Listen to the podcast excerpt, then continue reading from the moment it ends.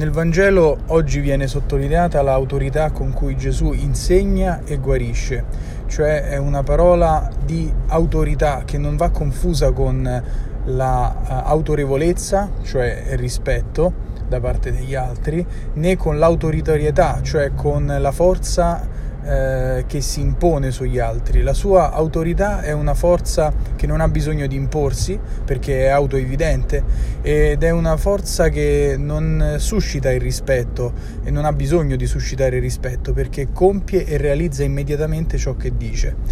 E questa autorità di Gesù non deve sorprenderci perché Gesù è la parola stessa di Dio incarnata e la parola di Dio è di per sé performativa,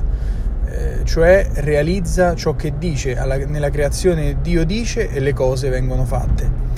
E questo per noi deve essere un monito, cioè deve servire a ricordarci che le parole che ascoltiamo nel Vangelo, nel Nuovo Testamento, eh, quegli insegnamenti che ci vengono da Gesù, hanno questa stessa autorità